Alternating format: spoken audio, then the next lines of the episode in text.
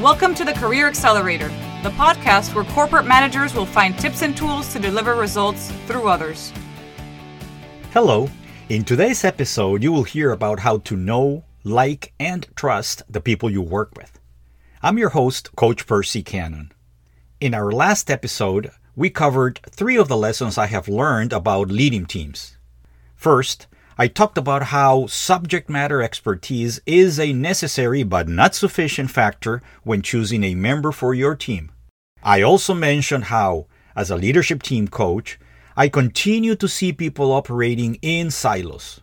This dysfunctional behavior will be a subject of one or more future sessions.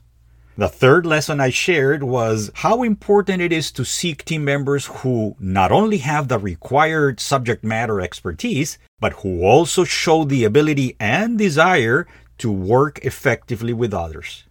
I referenced the three virtues that best-selling author Patrick Lencioni covers in his book, The Ideal Team Player humble, hungry, and people smart.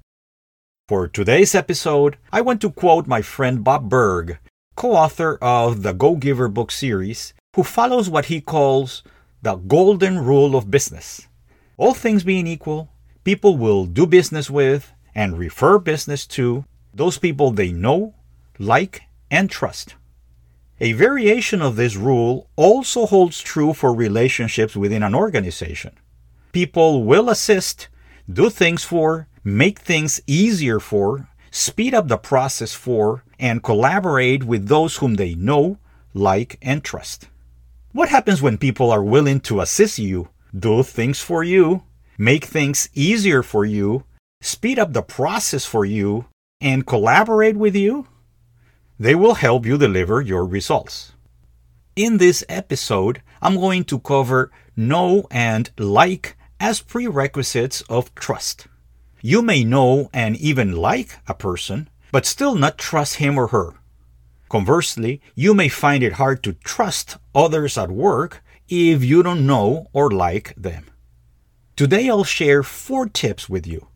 The first one is about knowing and liking your coworkers, and the next three are about building trust. The first tip is to make it a priority to know and like your coworkers and vice versa. Show a genuine interest in the other person. Ask them questions such as how they started their career, what they enjoy most from their job, and in what ways can you contribute to their work. Search for common interests. Look for the personal history that may have impacted your coworker early in his or her life listen more, and talk less. With the broad availability of virtual communication technologies, you now have an additional channel to invest the time and energy into forging a positive relationship with those people with whom you interact the most at work your direct reports, your peers from other areas, and your boss, regardless of their physical location. My next tip is to honor your word and be on time. Do what you say you will do by the time you say you will do it. Develop a reputation for honoring your word and being on time for the big and little things. Not almost always, not often, not sometimes. Honor your word and be punctual 100% of the time. No excuses. And if for some reason you anticipate missing a deadline or commitment, let the other person know about it as soon as possible. As basic as this may sound, I bet you know a few too many people whom you cannot trust complying with deadlines or being on time for meetings. They usually play the role of victim to some external variable outside their control. I remember several years ago, while I was still inside the corporate world, I had an appointment with an executive coach. He was a few minutes late and blamed the traffic for it. However, as soon as he finished speaking, he immediately corrected himself and assumed full responsibility for his tardiness.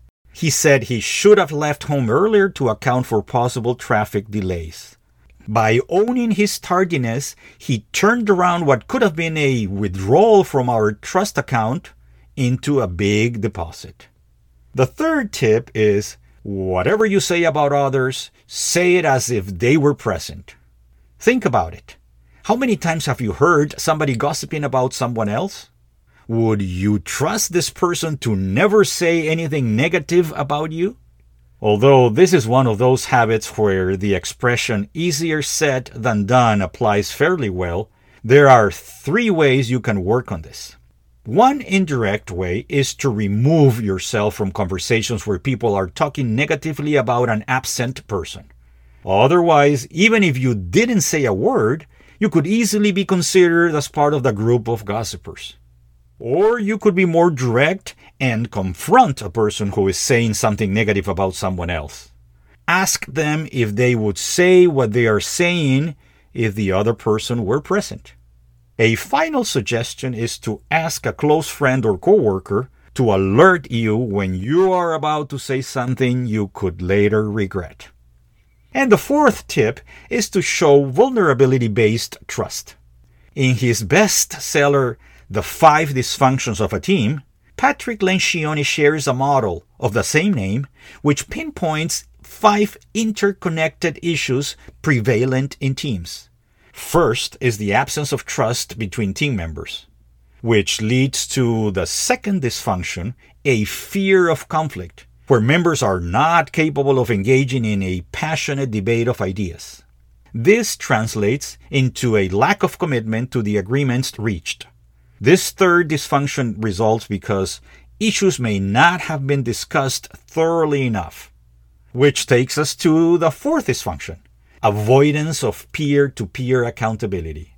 Since the commitments may not have been clear, team members may hesitate to hold each other accountable when a deadline is missed, for example.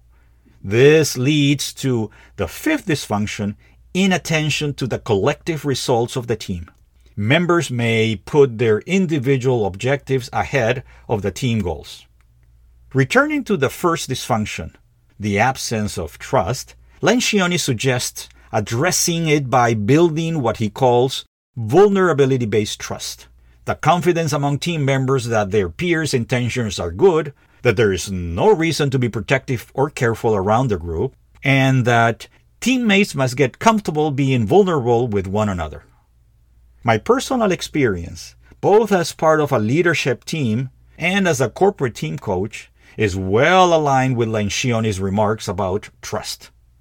I remember being part of a leadership team where several of the members and I were always protecting our backs.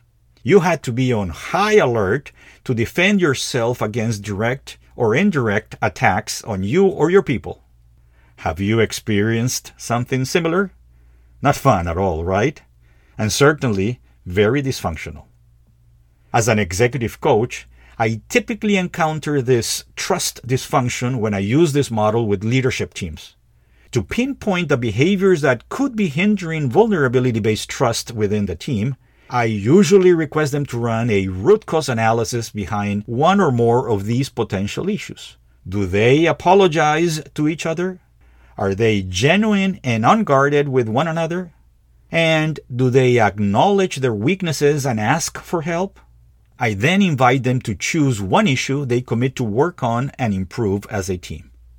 Summarizing, Today you heard four tips about how people will assist, do things for, make things easier for, speed up the process for, and collaborate with those whom they know, like, and trust. To reap these benefits, make it a priority to know and like your coworkers and vice versa.